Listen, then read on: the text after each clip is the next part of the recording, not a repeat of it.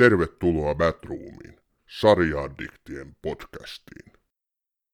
Jos olet maailman rikkain ihminen, lapsenlapsesi siepataan ja lunnasrahat ovat sinulle pikkurahoja.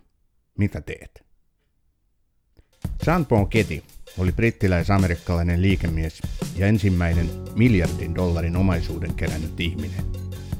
Hän loi 1900-luvun puolivälin mennessä öljyimperiumin, mikä teki hänestä siihen asti sen maailmanhistorian rikkaimman henkilön. Getty oli rikas, mutta ei kovin rakastettu persoona. Hän oli säälimätön Ildus, johtaja, joka käytti häikäilemättömästi valtaa hyväksi saavuttaakseen ja eritoten säilyttääkseen asemansa ja rikkautensa. Hän oli monella tapaa ristiriitaisuuksien persoona.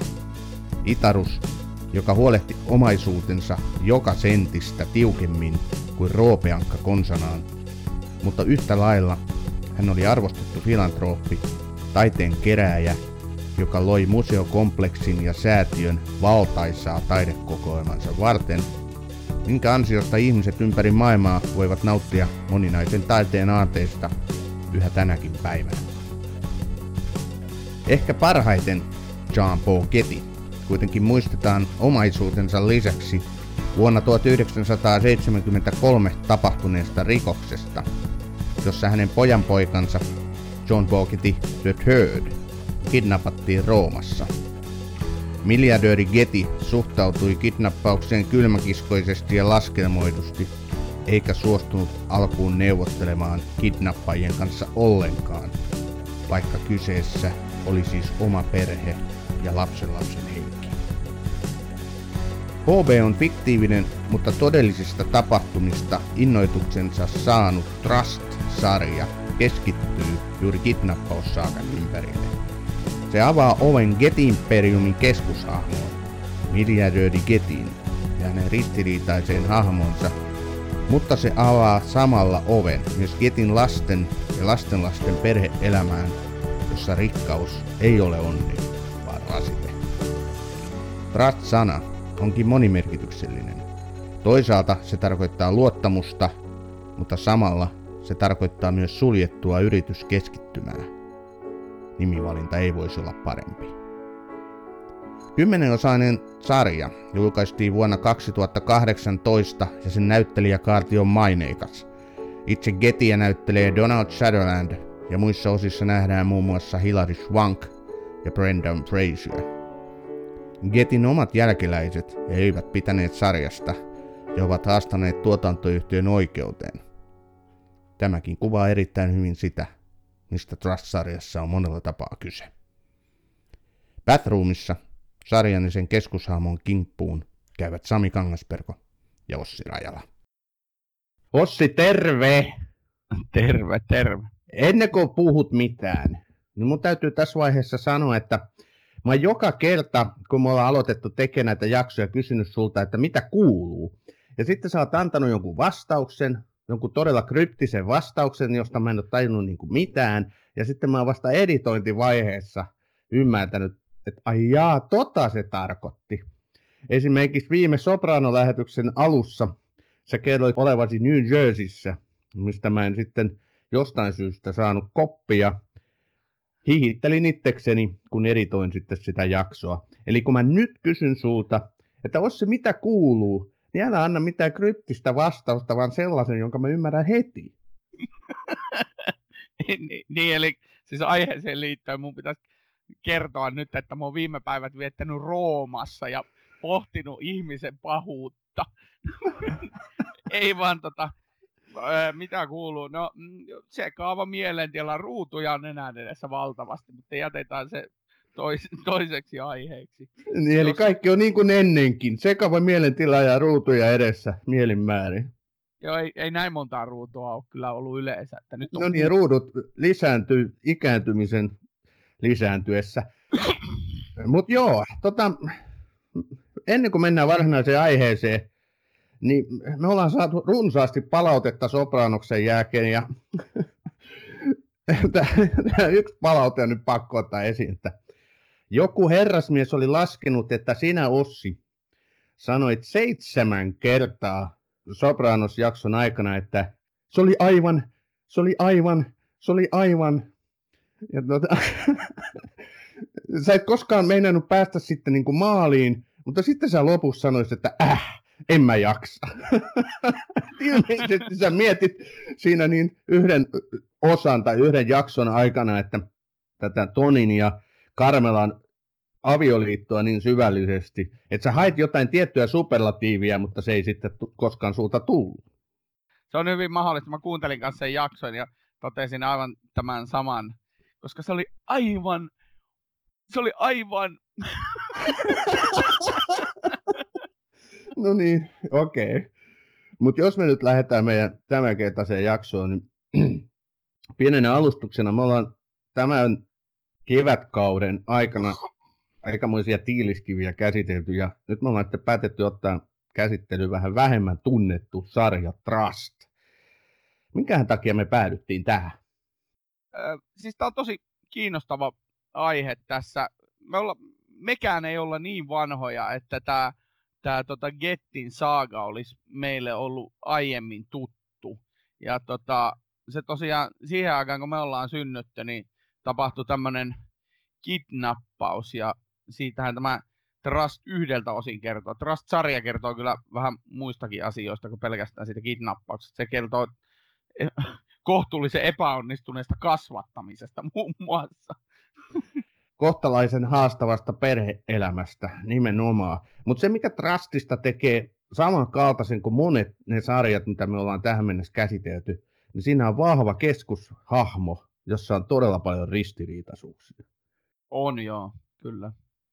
Mutta tota, jos näitä meidän käsiteltyjä voimakas tahtoisia henkilöitä pistettäisiin riviin, niin ei John Paul Keti kyllä niin kuin häviä kenelläkään. Ei Toni Sopranokselle eikä, eikä tota Pablo Escobarille. Et, kyllä siinä tässäkin tapauksessa on varsinainen henkilö käsitteillä. Niin siis, jos Gettillä ja Escobarilla olisi joskus ollut mahdollisuus tavata jossain, jossain niin ne olisi todennäköisesti kunnioittaneet ja arvostaneet toisiaan. Joo, mä luulen, että ne olisi paiskannut kättä. Ja niin. Joka oikeasti oli sellainen henkilö, että hän olisi varmasti voinut myydä vaikka mummonsa saadakseen jotakin niin kuin rahassa mitattavaa itselleen, niin hän olisi takulla tehnyt hyviä kauppoja Escobarin kanssa. olisi ainakin pyrkinyt tekemään. Mutta jos me lähdetään nyt tätä sarjaa kevään, niin tässä on tosiaan Gettin suku pääosissa, ja tämähän nyt kulminoituu tämän vuoden 1973 kidnappaus saagan ympärille. Mutta mitä tota sulle jäi tästä päällimmäisessä mieleen muuta? No siis Donald Sutherland. Siis totta kai, ja siis old, mi, miksi ne sanoo sitä vanhaksi ukoksi, old guy, niin tota, Donald Sutherland jää mieleen jo senkin takia, että se näyttää siis fyysisesti aivan uskomattoman paljon vanhalta J. Paul Ketiltä. Oikeasti kato YouTubesta niitä pätkiä, niin se on, se on siis oikeasti todella niin kuin, se Ketty oikeassa elämässä niin vaikutti kohtuullisen kanssa semmoiselta äh, luotaan työltävältä hahmolta vanhoilla päivillä.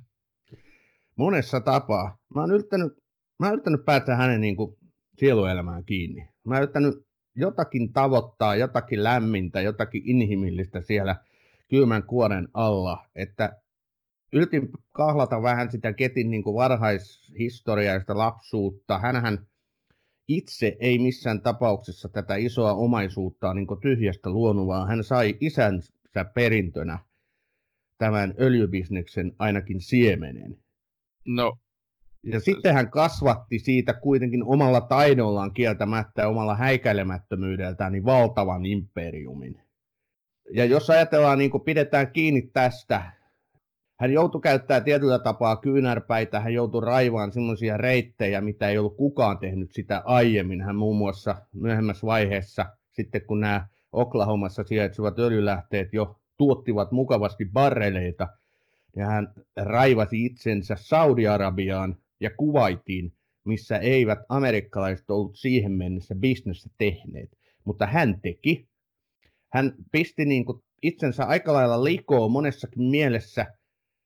Otti valtavan riskin, joutui odottamaan neljä vuotta ennen kuin se riski alkoi tuottaa, ja siinä kohtaa hänestä sitten tuli todella rikas. Se oli jo se Saudien kanssa tehty yhteistyösopimus, mutta sun kannattaa myös ö, ajatella, minäkin olen perehtynyt just tähän John Paul Kettiin.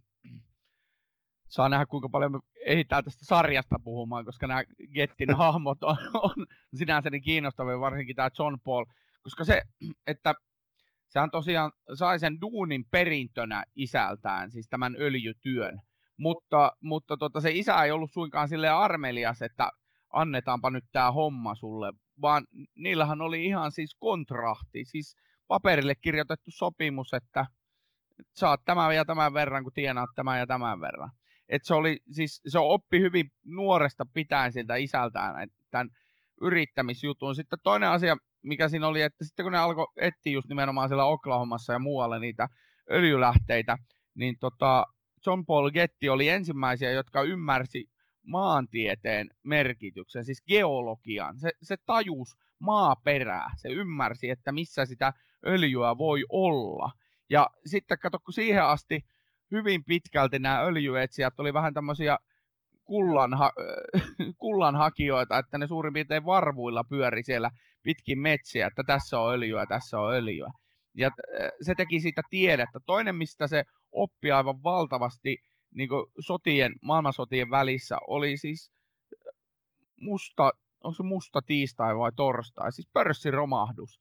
Se oli New Yorkissa silloin, se oli Wall Streetillä, sen kulki viikkoja sen, tota, sen pörssiromahduksen jälkeen ja hänen taloudellisessa asemansa ei va- vaarantunut, niin se kulki kyselemässä, miksi näin kävi, mitä tapahtui. Se alkoi ymmärtää talouden realiteetteja. Kyllä. Siis tota, kaiken kaikkiaan Ketihän oli fiksu ihminen. Hän siis oli lukenut ihminen, sivistyt ihminen. Hän luki hirvittävän paljon, hän opiskeli paljon, yliopistotutkintojakin taisi olla useampi hän imi tietoa joka paikasta ja sitä tietoa hän osasi sitten käyttää just toi sun mainitsemassa geologian taidot. Joka tapauksessa se, miten tartuit just hyvin tuohon, että isä ei antanut mitään armosta, niin se kyllä kovetti sitten Getiä. Eli hän käytti samoja metodeja sitten omien lastensa kanssa ja sen takia hänelle ei koskaan syntynyt sellaista niin kuin normaalia perhesuhdetta, suhdetta niin kuin lapsiin ja lapsen lapsiin. Sitten kun vielä miettii, että hän oli viidesti naimisissa, hänellä oli viisi vaimoa ja heidän kanssaan neljä poikaa ja oliko yksi avioliiton ulkopuolinenkin poika sitten vielä, niin nämä kaikki leimas sitä hänen niin kuin nuoruutta ja aikuistumista, aikuistumista. Ja yksi asia vielä, se hänen isänsä pettyi poikaansa valtaisasti just siinä, että poika ei pystynyt ihmissuhteita, eli tätä avioliittoa pitää kunnossa. Ja isä ei antanut pojalleen kuollessaan sitten koko imperiumin johtoa, vaan hän muistaakseni sai yhden kolmasosan tästä, ja äiti sai kaksi kolmasosaa, eli äidistä tuli niin muodollinen, muodollinen johtaja tälle öljyimperiumille. Siis kyllä, juuri näin, ja sen lisäksi se John Paul Ketin nuoruus oli ö, aikamoista etsimistä, mi, mitä se ei, niin se sen isähän ei arvostanut sitä. Siis John Paul, tai Sean Paul, kumpi se nyt sitten on, mutta joka tapauksessa niin tota, sehän ei alun perin halunnut miksikään öljymieheksi. Sehän kierteili esimerkiksi ensimmäisen maailmansodan aikana pitkin Eurooppaa. Hän muuten oli todella siis sivistynyt. Se puhuu useita kieliä, se puhuu italiaa ja Italia Joo, ja, ja opiskeli Arab... muun muassa juu, arabian kielen, kyllä. Kyllä. Että se tota, pystyi tekemään suoraa kauppaa ja se sai arvostusta niiden tota, Saudien keskuudessa siellä, kun se, silloinhan siellä oli tosiaan tämä, nämä paimentolaiset oli vallassa siellä, niin ne ei olisi arvostanut sitä millään tapaa, jos ei olisi puhunut jotakin kieltä. Joo, oli... ja, ja tämä niin kuin, näiden kokemusten pohjalta hän sitten uskalsi ottaa vielä suuremman askeleen ja lähti lähi muutenkin öljyn etsintää ja bisnestä tekemään. Tämä oli, sitä, tämä oli sitä aikaa, ja se miksi me nyt tämä halutaan niin tässä alustuksena tehdä, että kun me hypätään nyt on sarjan kimppuun, joka käynnistyy siinä niin varsinaisesti 70-luvun alussa, niin täytyy tietää, miksi tämä henkilö Jean Paul Getty oli sellainen kuin hän oli. Ja nämä kaikki nuoruusvuosien niin seikkailut, rikastuminen, useat avioliitot, pettymykset, niin ihmissuhteita, tekivät hänestä sellaisen henkilön, että tämä niin alustuksena oli tähän vaan otettava. No, se muuten on vielä alustuksena sanottava, koska mulla on usein, vaikka me täällä paljon puhutaan ja toistetaan samoja manereita näissä meidän podcasteissa monta kertaa, niin mulla usein jää sanoa. Eli tähän sarjaan on tulossa ainakin toinen kausi, mahdollisesti jopa kolmas. Ja siis sarjan käsikirjoittaja Simon, mitähän se sanoo, Simon Buffer on sen jo kertonut. Aha, se onkin sitten mielenkiintoista tavata tai mielenkiintoista sitten nähdä, että mis, mihinkäs vaiheisiin nämä sitten tulee nämä tulevat kaudet keskittymään, että haetaanko lisää niin dramatiikkaa sitten ihan kunnolla fiktiiviseltä puolelta, koska tämä ensimmäinen kausi, mikä nyt on siis 2018 julkaistu ja missä me nyt puhutaan, niin tämähän keskittyy melkeinpä kokonaan sen vuoden 73 kidnappaus saakan ympärille. Joo, ja siinä, siinä käydään sitten läpi näitä kolmessa, jos ei useammassakin sukupolvessa epäonnistuneita tätä, siis tämmöistä, englanniksi se on dysfunction, mutta siis tämmöistä niiden ihmissuhteiden toimimattomuutta, kun ne ei yksinkertaisesti pysty käsittelemään suhteita toisiinsa, eikä varsinkaan suhteita rahaan. Mutta odotinkin, että sanoisit noin mitä sanot, että mitä tullaan käsittelemään, koska Simon Buffer tai Buffoy Buffoi ehkä olisi varmaan lähellä, koska kirjoitetaan Beaufoy, niin olisiko se Buffoi. Niin tota... Taas tulee lisää leikattavaa. niin tota, hän joka tapauksessa vihjasi, että toinen kausi käsittelisi sitä, miten John Paul Ketistä tuli mikä tuli. Eli se alkaisi 30-luvusta, 2-30-luvusta alkaen. Okei. Okay. Ja, sit, ja sitten se viimeinen kolmas kausi olisi tapahtumiin tämän kidnappauksen jälkeen, koska sehän traumatisoi John Paul Ketty kolmannen ihan täysin ja kaikkea muuta semmoista. Kyllä. Mutta mä kiinnostuin tästä sarjasta heti siksi, että henkilö oli täysin käsittämättömän epäinhimillinen. Se, että miten hän kohteli omia lapsia ja poikia, miten hän oli niin käsittämättömän itara, hän oli maailman rikkain henkilö – siihen aikaan. Hän oli ensimmäinen henkilö, joka oli saavuttanut yli miljardin dollarin henkilökohtaisen omaisuuden. Hänellä oli valtava taidekokoelma, hän arvosti taidetta, hän keräsi sitä henkeä vereä. Hänellä oli useita hienoja kartanoita, se hänen Tudoreiden aikainen 1500-luvulla rakennettu Sutton Place Englannissa oli, oli käsittämätön linna. E, mutta sen linnan sisällä asuva henkilö oli kyllä kaikkea muuta kuin suuri. Hän oli erittäin pieni mies. Tässä sarjassa oli hirvittävän kiintoisaa se, että miten hän niin osasikin olla niin itara.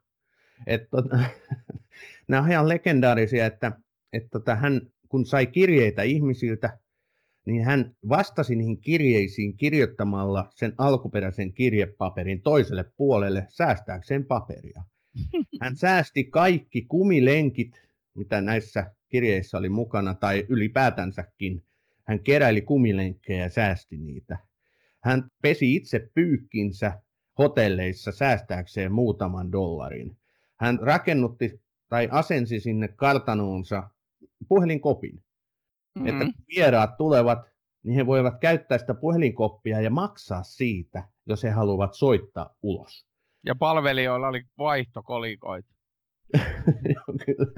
hän teki valtavaa bisnestä, tai siis ei valtavaa bisnestä, vaan hän, hän teki niin kuin kaikessa mahdollisessa, missä hän pystyi, niin hän halusi säästää. Et tuli niin kuin mieleen, että et siis aivan täydellinen Roopeankan tämmöinen todellinen vastine, todellinen henkilö.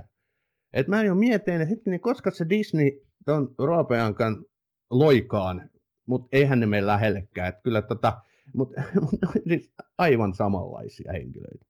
Tämä nyt on vain niin ääriesimerkki. 66 oli maailman ensimmäinen ihminen, joka tienasi miljardi dollaria. Mm. Ja, ja siis nyt voidaan sitten ajatella, että miten se siihen päätyi. No kyllä se osa syy oli hänen hän ei niin kyvyillään, mutta merkittävin syy oli kyllä ihan onnella. No, nämä siis esimerkiksi siitä Itäruudesta yhdistettynä siihen sivisty, sivistykseen tai että hän oli sivistynyt henkilö ja sitten se, mitä hänen pojanpojalleen tapahtui, niin ne tekee tästä sarjasta todella mielenkiintoisen. Vähän kävi sääliksi, mutta tavallaan kyllä oli niin päällimmäisenä tunteena oli kuitenkin inho. Joo, Donald Sutherland näyttelee sen tuossa Trustissa todella hienosti. Tosin tulee kyllä väistämättä mieleen vähän nälkäpelin Snow, mutta tota, ei siinä, ei siinä tota mitään, koska hahmot on kuitenkin erilaisia. Joo. Siis on, onhan se niinku, sitten kun tämä Simon, jonka sukunimeä nyt taas vitsin lausua tässä, niin, eli sarja, sarjan pääasiallinen... Simon B. Simon B, joka tota, tämän sarjan siis tuotti ja ideoi, niin, niin tota, hän kertoi, että nämä kaikki tämmöiset tarinat, mitä, tai yksityiskohdat, mitä siinä sarjassa käytetään, niin on todistettu faktoiksi. Eli nämä kaikenlaiset piikitykset ja, ja, ja sitten se huikea leijona juttu. Hän ei ole vielä tullut. Hän ei ole vielä tullut. Vieläkään ei ole ju, juhlissa kaikki mukaan. Sitten, sitten yhtäkkiä juhliin tulikin kaikki mukaan. Tuli leijona. Joo, kyllä. Nimenomaan. Mutta mut nyt me hypätään sitten sen kidnappauksen kimppuun. Ja tämähän on aidosti siis tapahtunut, että kesäkuussa 73 16-vuotiaat Jean Paul Ketin pojanpoika John Paul Getty III, eli kolmas, kidnapataan Roomassa keskellä yötä. Ja kidnappaajat esittävät 17 miljoonan dollarin lunnasvaatimukset. Vaatimattomat. Vaatimattomat. Siitä käynnistyy sitten se, kun isoisä Geti, eli tämän sarjan siis pääpahiskeskushenkilö, saa tästä kuulla, niin hän, hän ei voisi olla vähempää kiinnostunut. Hän vaan kohauttaa olkapäätä, että jaha, että voitko olla häiritsemättä, että nyt mä tutkin pörssitietoja. Sitten nämä, tämän pojan, kidnappatun pojan vanhemmat pyytävät, jopa anelevat tältä rikkaalta isältä tai isoisältä niin rahaa maksaakseen tämän pojan lunnaat, niin sinä alkaa myöskin kipinät sinkoilemaan, kun tietysti hän kieltäytyy. Totta kai hän kieltäytyy ja siitä on siis YouTubessakin muistaakseni katsottavissa tämä lausunto, kun hän sanoi, että jos hän maksaisi kaikista lapsella, hänellä on 14 lastenlasta, jos hän maksaisi kaikista jonkun tietyn summan, niin ko- kohta jokainen lapsen lapsi olisi kidnapattuna. Ja tässä on siis tässä on monta asiaa. Mä luin nimittäin tämän kirjan, tämän tota, siis tästä uh, Kidnapped the Tragic Life of J. Paul Getty the Third, Charles Foxin kirja, joka siis Charles Fox oli ihan siis tuon John Paul Getty kolmannen niin ihan hyvä kaveri, hyvä frendi. Ja se sitten kirjoitti, ja siinä on kaikki ne, tota, siinä on kaikki ne, kaikki ne äh, hahmot, siis Gale ja sitten siinä on muun muassa italialaista poliisia, ja sitten tässä Trust-sarjassa, äh, mikä se on tämä Brandon Fletcher Chase. Fletcher Chase on sitten. Joka, joka siis kuulostaa Hollywoodin Ron Jeremyn kaverilta. Voi olla, mutta hei Fletcher Chase, hän on hahmona erittäin mielenkiintoinen ja Brendan Fraser vetää sen hahmon kyllä todella loistavasti. Et mä mietin siinä, että nyt menee vähän yli, kun laitetaan kaupoihattu päähän ja lähdetään vähän niin kuin lonkat lenksue tonne. Mut, ja kun miettii, että Brendan Fraser on kyllä kaikilla tapaa komedioista tunnettu, ei niinkään tällaisen draamasarjan niin kuin näyttelijänä, mutta todella hyvä suoritus. Mä en tiedä, että onko ne sitten miettinyt tämä tuotantoporukka siihen, että se on vähän tämmöinen hauska sidekick siihen sitten siihen tavallaan aika, aika synkkäänkin tarinaan, kun sitten taas John Paul kolmannen äitiä esittävä Hilaris hän on aivan loistava tämmöisenä traagisena äitinä. Joo, tässä on nyt tuotu vähän tämmöisiä niin kuin karikatyyrejä hahmoihin lyöty sisään, että varmaankin sen takia, että ei kaikki peitty sen Sutherlandin näyttelemän Kedin alle. Et ehkä sen takia ha- haettiin sit vähän niin kuin vahvoja vastineita Hilary Swankia ja Brendan Fraseria. Mutta jos me palataan tähän tarinaan, Niin mm. sitä olin hakemassa. Et toisaalta Getty halusi kaikin tavoin välttää maksamasta yhtään mitään pojanpojasta. Mm. Mutta toisaalta hän sitten pisti sen Frazierin näyttelemän Fletcher Chasein sinne Roomaan kassit täynnä rahaa. Antoi jopa niin kuin ymmärtää, että makso mitä makso. Sä haet sen pojan sieltä takaisin. Että kyllä siellä jotain oli taustalla sitten tätä kuitenkin huolta. En tiedä, oliko huolta pojan pojasta vai huolta maineesta vai huolta jostain muusta ongelmista, mutta hän hausi kuitenkin, että se poika saadaan sieltä ehjänä takaisin. Fletcher Chase lähti kassit täynnä rahaa. Joo, tota, kyllä Roomaa vielä. Tämä on Batroom. Välillä innokkaasti, aina äänekkäästi. Nyt muuten hei, me, me ei voida niinku unohtaa tässä yhteydessä semmoista asiaa kuin All the Money in the World. Eli elokuva, joka kuvattiin samasta aiheesta, samasta kidnappauksesta, samaan aikaan, samassa kaupungissa. Joo, kyllä. Tämä on ihan totta. Ja Ridley Scott, yksi maailmanhistorian parhaista ohjaajista, vieläpä päätti tehdä sitten elokuvan. Joo, ja... ja sä siis, okei, okay, sä varmaan meet samaan suuntaan kuin mäkin nyt, että kun katsoin sarjan ja nyt sitten katsoin elokuvan, niin ne on liian samanlaiset. No on niissä, on niissä kyllä pal- paljon samanlaisuutta. Siis tietysti ajallisesti tämä tota, Trust vie niin isomman kaaren ja se käsittelee tosiaan, niin kuin, mitä me ollaan keskusteltukin, niin se käsittelee enemmän, enemmän sitä suvu, suvun tarinaa. Siinä se kidnappaus on jopa tota, välillä jää vähän sivuosaan, mutta sitten esimerkiksi Trust-sarjassa on kokonainen jakso, mikä tapahtuu siellä Kalabriassa, Etelä-Italiassa, mikä niin kuin, käytännössä puhutaan sillä Kalabria Italialla, joka ei kuulemma, siis en ymmärrä ihan hirveän hyvin Italia, eli en yhtään, niin se ei kuulemma kuulosta edes Italialta, niin tota, toi, että siinä on semmoisia hienoja elementtejä kyllä siinä sarjassa, mutta sitten niinku, sit jos etsii niinku, mä tiedän kuka haluaa tietää mikä oikeasti tapahtuu tai mitä näin, mutta kun mä perustan tietoni tähän Charles Foxin kirjaa, jossa se on haastatellut näitä oikeita hahmoja, niin nämä, kun tämän sarjan katsoo ja sitten katsoo tämän elokuvan, niin se totuus on siellä jossain välissä. Et, niissä on niin molemmissa käytetty todella taiteellista vapautta, ker- jotta tämä todellinen tarina kerrottiin. Mutta siis kyllä mun mielestä se All the Money in the World keskittyy enemmän siihen kidnappaukseen. Mutta tota, mm. on, ne, on ne samanlaisia, siis aivan järkyttävän paljon samanlaisia. Joo, kyllä, häiritsevän paljon samanlaisia. Lisäisin näin. Siis tämä draamahun kaarihan on siinä kidnappauksessa. Sehän on niin kuin tietysti ilmiselvää, että kun tapahtuu tällainen hirmuinen rikos, niin siihen keskitetään sitten kaikki sen voimat. Että kuvataan, mitä tapahtui, miksi tapahtui, mihin se johti siinä on ihan selvästi alkuvaiheet ja sitten loppu. Tavallaan niin kuin helppo kuvata. Tämän Trust-sarjassahan on vahvuutena se, että kun se on, onko se kymmenen osaa vai? Kymmenen, joo.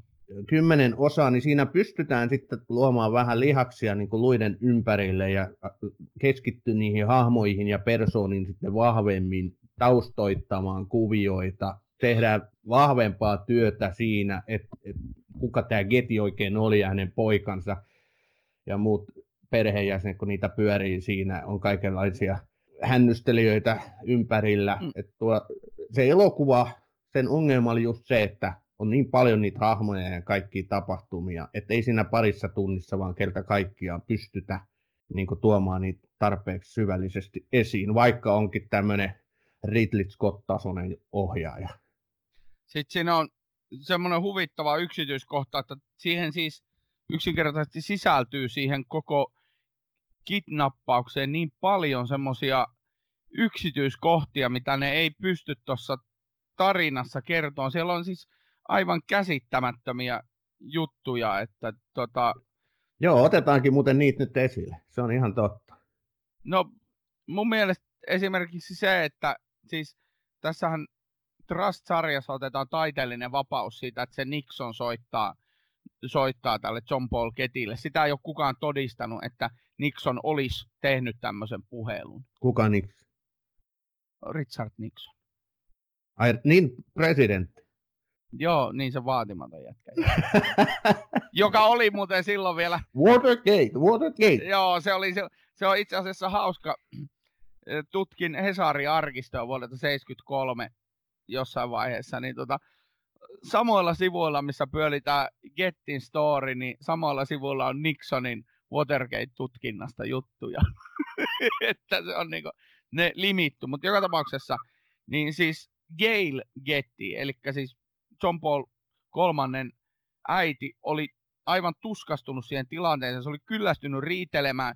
Nehän siis esimerkiksi se, mikä ei tule tuossa sar- sarjassa eikä siinä leffassakaan esille, nehän oli melkein päivittäisessä kommunikaatiossa niiden kidnappaajien kanssa. Ne jutteli siis koko ajan, ne tunsi toistensa äänet ja, ja kaikki ne oli niin jatkuvassa kommunikaatiossa, kun niille italialaisille kidnappaajille oli vaikea uskoa sitä, että miksi tämä Saita isoisä ei maksa pojanpoikansa lunnaata, kun se oli siis tämmöinen, siis se oli niin periaatteellinen ajatus, se on Italia, siis perhemaa, perhekulttuuri kallistunut maa, ne ei voinut yksinkertaisesti ymmärtää, että omaa lastenlasta ei rakasteta. Joo, kyllä. Mutta tuossa mä kyllä nyt vähän väitän vastaan. Mun mielestä siinä oli siinä sarjassa aika hyvinkin kuvattiin mun mielestä sitä, että se äiti oli yhteydessä niihin kidnappaihin. Ja myöskin tässä sarjassa tehdään niistä kidnappaista, eli sitä mafiasta, näitä tähän mafiaan, siihen rikollisporukkaan kuuluvista henkilöistä tehdään niin kuin tota selkoa. Et siinä oli tämä Primo, joka oli todella niin kuin härski, väkivaltainen, monella tapaa kylmäkiskonen, rikollinen. Niin häntähän nostetaan siinä todella hienosti Framille. Että tavallaan halutaan tehdä niin kuin vastapuolelta, että jos, jos is, isoisa Geti, johtaja Geti, oli, oli sellainen ja tällainen henkilö, niin siellä vastapuolella oli tämä Primo, joka oli hyvä, monella tapaa aivan samanlainen laskelmoiva kylmäkiskonen raivaaja, murhas siinä muutamia ihmisiä päättäkseen asemaansa. Tätä siinä sarjassa haettiin myös. Mm, siinä tota, no joo, kyllä se nyt ehkä tietyllä tavalla kuvattiin sitä yhteyttä, mutta se, mikä mun mielestä tuossa sarjassa tuli esimerkiksi sitä TV, siis sitä elokuvaa paremmin esille, on se, että siis ne oli paimentolaisia, ei ne ollut, kun sä puhut mafiasta, ne ei ollut nimenomaan mafia, vaan ne oli oikeasti ne kidnappaajat, oli tämmöisiä siis paimen, siis tyyppejä, jotka yksinkertaisesti huoma, huomas, että on ne helpompi tapa ansaita rahaa, kuin paimentaa noita hiton vuohia tuolla vuorilla. No, vai paimentolaisheimoja? En nyt tiedä, oliko näin, mutta pidän nyt sitten tuo linja. Joka tapauksessa niin tämä kidnappaustilanne ja koko tämä episodihan oli monella tapaa niin erikoinen. Tässä nousi esiin, että tämä John Paul Getty kolmas, joka sitten kidnappattiin tämä poika. Tässä muuten on niin paljon nyt näitä samani, samoja nimiä, että alkaa oikeasti vähän, no, vähän jo hakusessa. Hei. Kuka oli John Paul Getty the third ja kuka oli se kakkonen ja niin päin pois, mutta okei. Okay. nyt me te... puhutaan Paul, Paul. Paul oli tämän pojan kutsumanimi ja hän oli siis se poika, joka kidnappattiin. Niin Paul, väitettiin, että Paul oli itse tota, lavastamassa tai hänellä oli niin kuin suunnitelmia lavastaa oma kidnappauksensa, jotta hän saisi täältä isoisältään rahaa. Hänhän oli siis nuori rämäpää 16 vuotta Roomassa täynnä niin kuin houkutuksia. Hän oli kova käyttää päihteitä ja bilettää. Hänellä oli tyttökavereita, hän käytti huumeita. Tämmöistä hipsterikulttuuria harrasti aika, aika vahvasti ja rahathan oli koko ajan lopussa, niin että tämä olisi ollut sit motiivi sille, että hän halusi isoisältään ää, ryöstää rahaa lavastamalla oman kidnappauksensa. Tämähän nousi tässä sarjassa niin aika vahvasti esiin, ja sen takia sitten tämä isoisä Geti oli niin nihkeä myöskin millään tavalla osallistumaan tähän kidnappauksen ratkaisemiseen. Mä yritin tuolla väliin huutaa, mutta sä olit niin innostuneena. Eli tota, se su- sukuhan puhuu, vanha ukko, sitten se keski, kun ne on kaikki John Pauleja, niin sitten se keskimmäinen, eli tämä John Paul, ko- niin se, se, siis ne, sukuhan puhui niistä vanha ukko, sitten oli iso Paul ja Pikku Paul. Ja Pikku Paul oli tämä, joka kidnappattiin. Tämä on Batroom. Välillä innokkaasti, aina äänekkäästi. Koittakaa kuulia nyt pysyä mukana näissä. Joo. Joko ihme, siis ihminen on niin itseriittoinen, että se nimeää lapsensa omalla nimellä. Mä en muuten mun... ikinä ymmärtänyt tota. Toi on jonkinlainen, mä en ole koskaan tutkinut tai mistään saanut tietää, että mihin se perustuu, että annetaan järjestyslukuja lapselle, eikö, eikö oikeasti niin kuin, mielikuvitus sen verran anna periksi, että keksittäisiin jokaiselle ihan omaperäinen nimi. Miksi pitää olla joku pirun järjestysluku? Mutta okei, nyt vähän pompattiin sivuun. Sä olit puhumassa nyt sitten tästä pikkupuolista ja kidnappatusta poolista. Mitä sä olit sanomassa?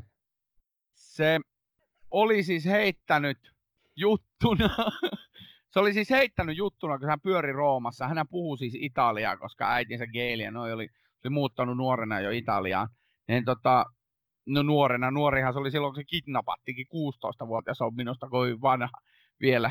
Kuitenkin niin tota, sehän siis oli heittänyt juttuna siellä bilettäessä, että pitäisi hoitaa tämä kidnappaus, että tota, saisi iso, iso isältä fyrkkaa. Ja sehän oli siis, se oli tunnettu hahmo Rooman yöelämässä, vaikka se oli alaikäinen, niin se pääsi kaikkiin ravintoloihin, Golden Hipin tunti kaikki, eli se kulta, ne sanoi sitä kultaiseksi hipiksi Rooman yöelämässä. Ja se oli niin kuin tunnettu hahmo. Näyttää muuten tämä näyttelijä, joka, josta tulemme ihan saletisti kuulemaan tässä, siis pikkupoolin näyttelijä Harry Dickinsonista, niin se näyttää siinä sarjassa ihan nuorelta Heath Ledgeriltä. Siis todella mm, kieltämättä. Joo. Häm, hämmentäviä tuota, yhdenmukaisuuksia, mutta joka tapauksessa niin niin se oli siis puhunut siitä, että hänet pitäisi hoitaa tämä kidnappaus, ja sitten sillä ei ollut todellakaan paljon rahaa, kun se pyöri siellä Roomassa. Ja sitten tietysti päihteet vei rahaa ja elämä isossa kaupungissa. Joo, ja tässä sarjassa nyt aika paljon ilmeisesti otetaan irtiottoa todellisesta historiasta ja kehitetään sitä pidemmälle sitä, että hän olisi lavastanut kidnappauksen. Niinhän se ei siis ollut, vaan hän joutui aidosti tämän italialaisporukan paimentolaisia tai mafiosoja tai jotain sitä väleiltä ryöstämäksi.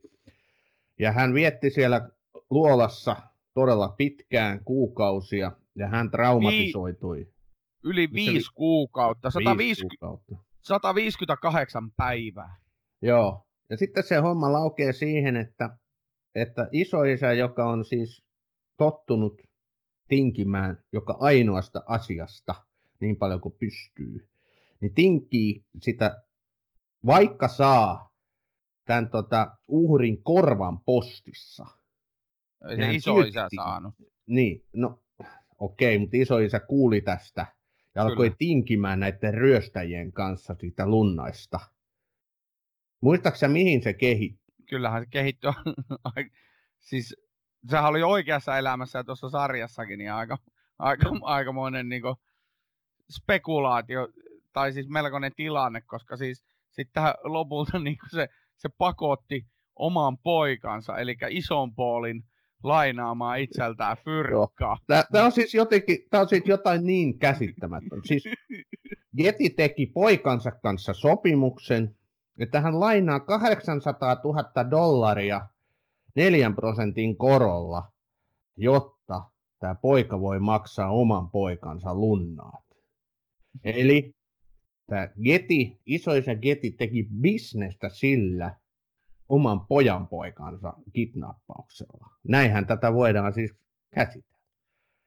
Ja nyt, nyt tullaan sitten siihen asiaan, miksi tämä Trust on minusta sata kertaa parempi nimi tällä sarjalla kuin esimerkiksi se All the Money in the World sillä elokuvalla. Tiedätkö miksi? No. Koska Trust tarkoittaa sekä luottamusta että säätiötä. Ja John Paul Getty vanhempi pelasi kaikki juttunsa säätiön kautta. Säätiö omisti sen Getty Oil-yrityksen. Mm. Säät, se, se teki sen säätiöittämisen jo vuosikymmeniä sitten, koska se pelkäsi sitä, että hänelle käy Rockefellerin kohtalo, eli sitten tuo valtio tulee ja pilkkoo yrityksen, mutta säätiötä valtio ei voi pilkkoa. Joo. Kyllä. Siis tämä trust on monimerkityksellinen sana, just niin kuin otit esille tuossa, että, että amerikkalaisessa yritysjärjestelmästä trust voidaan nähdä tämmöisenä yrityskeskittymänä myöskin. Vähän niin kuin säätiö, mutta säätiö on Suomessa yleishyödyllinen toimija. Kyllä. Se ei voi tehdä bisnestä, mutta Amerikassa voi. Eli tämmöinen yrityskeskittymä, trust, voi tehdä bisnestä ja se on erittäin tuottoisa tapa tehdä bisnestä ja siihen tämä Getty Imperium juuri perustui. Se oli siis valtava määrä erilaisia yrityksiä. Se oli, oliko niitä 20 vai yli, jotka teki bisnestä öljyssä, mutta teki bisnestä myös paljon muussakin. Oli kiinteistökauppaa, oli, oli taidekauppaa, oli mitä tahansa ja nyt niin nykyaikana varsinkin on. Että tota, siihen tämä perustui. Kyllä joo, ja sitten kun sit, niin ohi tämän sarjan niin todelliseen tilanteeseen, niin nykyisinkinhän nämä Gettin klaanilaiset omistaa niin os, osuuksia siitä säätiöstä, eli se niin kuin, ne, siis kyllä ne on varakkaita ihmisiä, mutta ne omistaa niiden, sen just tämän trustin kautta näitä, näitä rahojaan tästä Gettin Joo. perinnöstä. Mutta tämä kidnappaus saaka siis päättyi siihen, että poika vapautettiin. Kidnappajat sai rahansa. Kidnappajat sai rahansa, joo. Mutta poika traumatisoitui, jos ei nyt täysin sen takia, mitä hän oli joutunut kokemaan, niin ainakin vahvasti osittain sen takia. Ja sitten alkoi yhä vahvemmin käyttää huumeita ja sitten se 80-luvun alussa nappasi semmoiset lastit huumeita naamaansa, että toi sai aivoperäisen vamman ja oli in- ja invalidisoitui ja oli Kyllä loppuelämänsä sitten erittäin huonossa kunnossa, oli, oliko hän kuuro ja kaikkea. Että tapahtui siis traagisesti. Ei se, ei se kuuroutunut, mutta se siis tässä sarjassakin vilahtava saksalainen Martinhan piti, Martinako se nyt oli, niin piti siitä huolta siis loppuelämänsä. Pikku Paul kuoli 2011, eli ei siitä kahdeksan vuotta. Joo, 56-vuotias muistaakseni oli hän, että kovin nuorena meni. Kyllä, ja se tämä loppukin, miten siinä tota, miten se luovutus sitten tapahtui. Eli näähän siis nämä kidnappajat kyllä sai rahansa ihan ajoissa, mutta se Paul jätettiin vaan ja sitten se oikeastikin tuntikausia etsi sitä paikkaa. Ja sitten semmoinen asia ihan tämän kummankin tarinaa, sekä elokuvan että sen tota, ton Trust-sarjan ulkopuolelta, että siinähän kävi vielä semmoinen episodi, että siis karabinierit ja sit, siis paikalliset poliisit ja roomalais, Rooman poliisit, siis valtakunnan poliisi, joka tutki tätä juttua, niin riitaantui siellä poliisiasemalla ja sitten niin siis Geilia, eli tätä Paulin äitiä, niin ei mennä päästä ensin näkemään. Siinä meni tunteja, että se pääsi näkemään sen oma kidnappatun poikansa. Ja siinä oli siis ihan järkyttävä se viimeinenkin vuorokausi siitä kidnappauksesta. Että ei se kyllä ihme, että se kaveri traumatisoituu, mutta tähän on sanottava, että tämän pikkupuolin tarinan, tämän kidnappauksen jälkeen, niin ehkä näemme sitten Trustin kolmannella kaudella. Voi hyvinkin olla, ja kyllähän tästä perheestä riittää niin kerrottavaa monenkin kauteen, että ehkä on ihan hyvä, että he tekevät sitten tota lisää kausia. Joka tapauksessa Trust on laadukas sarja. Ja se, että kun nyt verrataan tähän All the Money in the World elokuvaan, niin se on paljon paljon parempi. Se on paljon paremmin kerrottu ne henkilöhahmot. Jos vertaa esimerkiksi Brendan Fraserin näyttelemään Fletcher Seissiä, niin tähän, tässä elokuvassa Mark Wahlbergin näyttelemään Fletcher Seissiin, niin Fraser vetää 6-0. Et jotenkin mä petyin siinä elokuvassa nimenomaan tähän Mark Wahlbergin rooliin. Mutta se no. johtui varmaan siitä, kun oli siinä sarjassa jo nähnyt tämän hahmon ja kuinka niin kuin kulmikas ja monella tapaa mielenkiintoinen se oli. Mä mietin tota, siis ainakin mitä, jos luki tota kirjaa, niin se siis se Mark Wahlbergin hahmo oli lähempänä varmaan sitä totuutta, mikä niin oikeasti se oli... Todennäköisesti, että ei ollut kassit täynnä rahaa ja kaupoja hattu päässä, lähdetään Roomaan pyörimään. Se oli aika lailla pragmaattisempi sitten tämä henkilö oli se aika käytännönläheinen ilmeisesti ja py, pyrki niin ratkaisuihin ja sit se oli, niin kuin, sehän oli täysin puu, puu ja kuoren välissä, koska se halusi auttaa sitä Geiliä, eli lapsen no. äiti. Ja sitten... Joo, siinä sarjassa haettiin jopa vähän semmoista lämmintä jopa romanttista suhdetta heidän välilleen, mutta, mutta mitä mieltä olet, jos verrataan vielä Donald Sutherlandin Yeti tai Christopher Plummerin Yeti? Mitä mieltä olet? Plummerhan sai Oscar-ehdokkuuden tuosta. Se kuvattiin viikossa se, ne kaikki ne Plummerin osuudet, kun tässä oli tämä episodi Kevin Spacein kanssa. Joo, Kevin, Space, hän oli, Kevin Spacey hän oli tähän, oliko se niin, että hän jo oli mukana, mutta sitten kun hänelle tuli tämä seksiskandaali tai tämä hyväksikäyttöskandaali, niin hänet otettiin pois ja kuvattiin nämä osuudet sitten uudestaan. Kyllä, se oli kuva, kaikki äh, Kevin Spacey osuudet kettinä kuvat, on kuvattu, eli odotettavissa videovuotoja muutaman vuosikymmenen päästä jostakin Ridley Scottin arkistosta. Todennäköisesti, mä luulen, että, että ei muutenkaan tulla vielä pistettä lyömään tälle, tälle tarinalle. Se, mikä on tietysti jännää, jos puhutaan nyt pisteistä ja tulevista oikeudenkäynneistä, ei Kevin Spacein oikeudenkäynnistä, vaan siitä, että yllättäen Ketin perilliset ovat sitten haastaneet tämän Trust-sarjan tuotantoyhtiön oikeuteen, että siinä sarjassa esitetään väitteitä ja asioita, mikä eivät pidä paikkaansa. Ja se on musta sitten taas mielenkiintoista, että aha, taas sieltä Ketin suvusta ja perheestä nousee tämä negaatio, että pitää aina saada se viimeinen sana, oikeusteitse tai muuten. Oliko se Brendan Fraser ja haast... katoin jonkun lyhyen haastattelun tähän Trust-sarjaan liittyen, niin mitä tästä sarjasta voi oppia, niin ainakin se, että raha ei tuo onnea. Että tota, aina voi sitten miettiä esimerkiksi, ajattelepa, kun 70-luvun lopussa alettiin kuvaamaan Dallasia, niin mietipä sitä suhteessa siihen muutama vuotta aikaisemmin kuolleeseen John Paul Kettiin. Nimenomaan, ja hei, hyvä kun otit ton esille. Ei voi olla huomaamatta yhtäläisyyksiä. Jos olet nähnyt elokuvan There Will Be Blood, missä mm. on Daniel Day-Lewis pääosissa. Mm. Loistava elokuva se on. Niin se hahmo, joka myös rikastuu öljyn pumppauksella, on aivan saletisti saanut niin kuin, tota, innoituksensa Jean Paul Getistä. Mm. Et kyllä tämä niin kuin, sirpaloituu, näitä yhtymäkohtia nähdään moneenkin Hollywood-tarinaa. Ewing Oil, Dallas, siinä on yksi. Mutta ehkä myöskin tämä aikakausi, että se oli niin tyypillistä, että Amerikassa oli niin pirskatin kiva rikastua öljybisneksellä. Ehkä se sitten on myöskin se osa tätä tarinakokonaisuutta.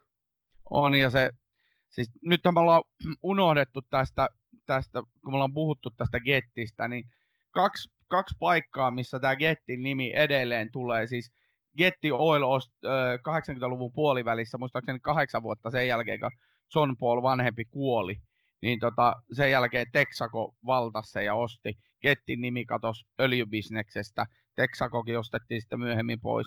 Se, se on luku sinänsä, mutta, mutta tota, se mistä Getti, niin Getty Images. Mark Getty, joka on siis äh, Pikku Paulin, Golden Hipin, eli sarjamme tähden, niin tuota hetkinen, se on nuorempi veli. Niin Mark Getty perusti Getty Imagesin, Imagesin, ja nyt jos menette katsoa mitä tahansa uutiskuvia jostakin lehdestä tai nettilehdestä tai ihan painetusta printtiversiosta tai välillä niitä vilahtelee TV-säkin, niin siellä alakulmassa lukee Getty Images. Kyllä. Se on, se on toinen. Sitten toinen on John Paul Getty Museum Los Angelesissa, jossa on aivan käsittämätön määrä saapasmaan, saapasmaan tuota, kulttuuria ja monenlaista muutakin. Taideaarteita, kyllä se on riehunut 30 vuotta nyt taidemaailman häirikkönä, se ostaa kaikkea, mitä pystyy, koska se säätiö on niin uppo, upporikasi. Että se, ne pystyy ostamaan mitä haluaa. Kyllä, Ketti Imperiumi jatkaa rikastumistaan, ei samassa bisneksessä eli öljyssä, mutta monessa monessa muussa, että me tulemme vuosikymmenien päästäkin varmasti vielä kokemaan Ketistä paljon hyvä, kun otit noin esille. Tämä on hyvin monella tapaa erilainen tämä sarja, mitä meidän aikaisemmin käsitellyt sarjat. Mutta tässä on se sama, että tämä on todella laadukas. Tämä HP on laadukasta tuotantoa. Se on loistavat casting, loistavat henkilövalinnat. Kaikella tapaa erinomainen, kiintoisa, eteenpäin vievä juoni. draamaa riittää, että draamasarjojen ystävälle tämä on ehdoton hitti, kannattaa tutustua, tämä ei paistattele missään otsikoissa. Tämä jostain syystä jo, tämä, vaikka FX teki tämän aika isolla budjetilla, niin tota, jostain syystä tämä ei niin noussut sille, ehkä siinä oli syynä myös se, että kun samaan aikaan tuli tämä elokuva, että jotenkin tämä jäi niin tavallaan sinne jalkoihin. Ja sitten toinen asia, miksi tästä ei varmaan tullut niin suosittua, Donald Sutherland esittää yksinkertaisesti todella hyvin sen vastenmielisen hahmon. Kyllä, nimenomaan. Hyvä. Tässä vaiheessa me halutaan taas kerran kiittää meidän kuulijoita. Kiitos kun jaksoitte pysyä linjoilla.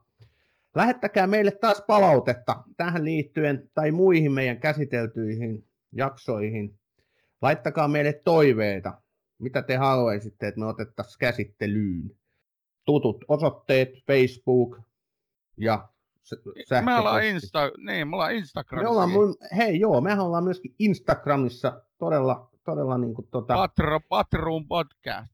Patruun podcast. Ja sitten toi meidän sähköpostihan oli se patroom42.gmail.com. Kiitos teille, kiitos sinulle taas Ossi. Palataan asiaan kahden viikon päästä. Kiitos Sami ja minä lopetan lauseeseen, jonka John Paul Getty Third nuorempi sanoi. Se on vain mitta.